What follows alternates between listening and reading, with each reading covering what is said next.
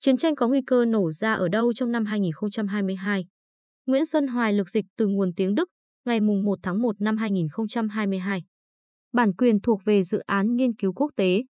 Bị đại dịch làm giảm sự chú ý, nhưng một số cuộc xung đột trên thế giới đã trở nên gay gắt.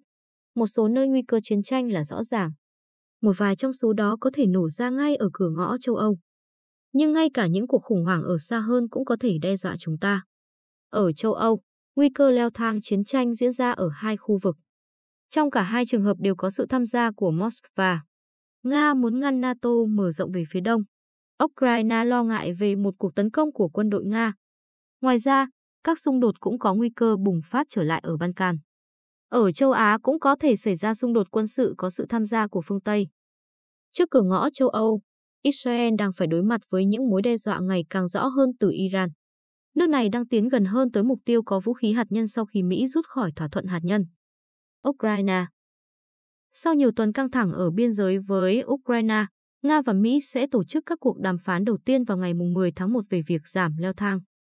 Cũng sẽ có đàm phán giữa Nga và OSCE vào ngày 13 tháng 1. Thứ trưởng Ngoại giao Nga Sergei Ryabkov nhấn mạnh ngay từ đầu, Nga quyết không chấp nhận để NATO mở rộng về phía đông. Washington nói rõ rằng các quyết định sẽ không được đưa ra mà không tham khảo ý kiến những người đứng đầu các nước đồng minh, bao gồm Kiev. Sẽ có những lĩnh vực mà chúng ta có thể đạt được tiến bộ và những lĩnh vực mà chúng ta sẽ không đồng ý, tuyên bố của Hội đồng An ninh Quốc gia tại Nhà Trắng cho biết. Tình hình ở Ukraine tiếp tục căng thẳng, mặc dù phía Nga đã tuyên bố các cuộc tập trận giáp biên giới Ukraine đã kết thúc và 10.000 binh sĩ đã rút về các căn cứ của họ. Hiện tại, ở khu vực gần biên giới vẫn còn đồn trú khoảng 90.000 binh sĩ. Cuộc chiến tranh ở Donbass đã giết chết 14.000 người, một triệu rưỡi người bị mất nhà cửa. Quan hệ giữa Nga và phương Tây đã xuống đến đáy.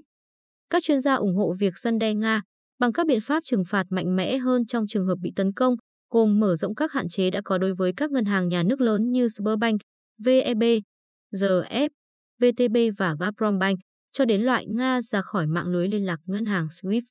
Ngoài ra, người ta có thể nhắm mục tiêu vào các lĩnh vực khác như khai thác mỏ, vận chuyển hàng hóa bằng tàu biển hoặc ngành bảo hiểm mà cho đến nay đã được miễn lệnh trừng phạt. Thậm chí là dừng đường ống Nord Stream 2, miễn là Đức thực sự tán thành.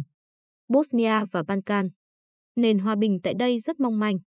Khoảng 100.000 người đã chết trong cuộc chiến tàn khốc vào những năm 1990 và cuộc chiến chỉ kết thúc sau rất nhiều nỗ lực.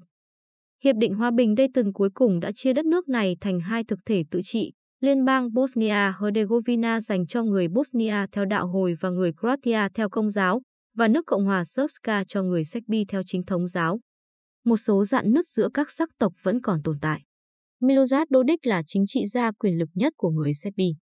Ông ta muốn tách Cộng hòa Srpska khỏi các tổ chức nhà nước của Liên bang Bosnia-Herzegovina và thành lập quân đội riêng của người Serbi. Điều này như một ngòi nổ có thể gây ra xung đột bất cứ lúc nào. Nga là đồng minh quan trọng nhất của Đỗ Đích. Moscow có lợi ích trong việc làm suy yếu phương Tây và ngăn NATO mở rộng ở Đông Âu. Bruxelles chưa tìm ra câu trả lời cho tình huống tế nhị hiện nay. EU không tin vào quyền lực cứng. Nhưng chuyên gia ban can Kurt Baswiner cho rằng lúc này không cần ngoại giao mà phải gian đe. Bởi vì ngay cả khi chiến tranh chưa xảy ra, khu vực này vẫn là một thùng thuốc súng, có thể nhìn vào Bosnia hoặc Kosovo để thấy điều đó. Chỉ cần một tia lửa cũng có thể làm cháy cả một cánh rừng. Đài Loan Tình hình Đài Loan thực sự có thể giải thích được một cách đơn giản.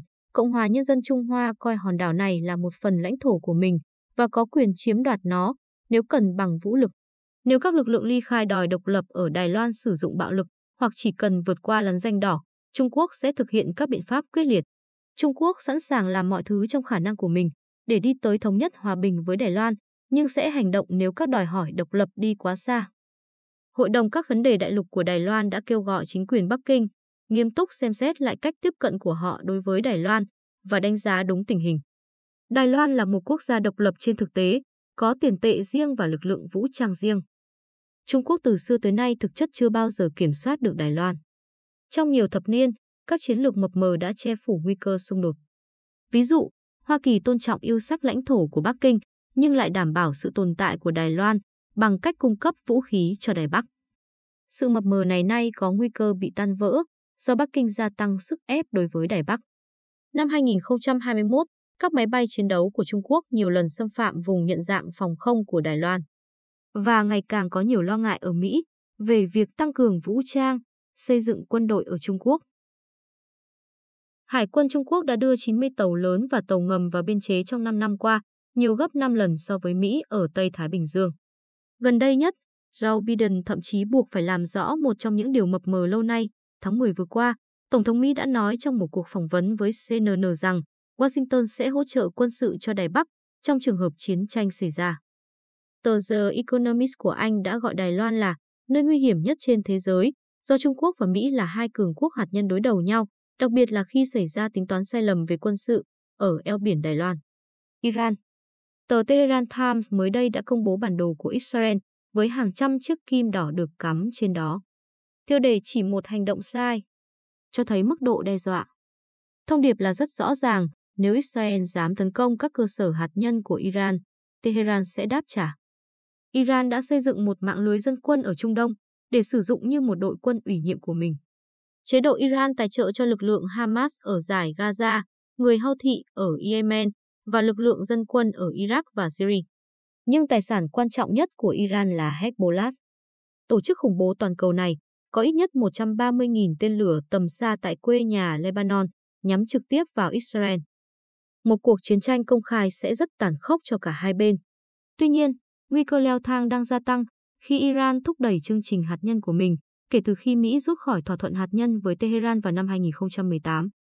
Chính phủ Biden muốn phục hồi thỏa thuận. Tuy nhiên, vẫn có những nghi ngờ đáng kể về sự sẵn sàng thỏa hiệp của Tehran. Mặt khác, bản thân bản thỏa thuận cũng sẽ sớm lỗi thời. Thỏa thuận ban đầu được cho là nhằm giữ Iran tránh xa bom nguyên tử.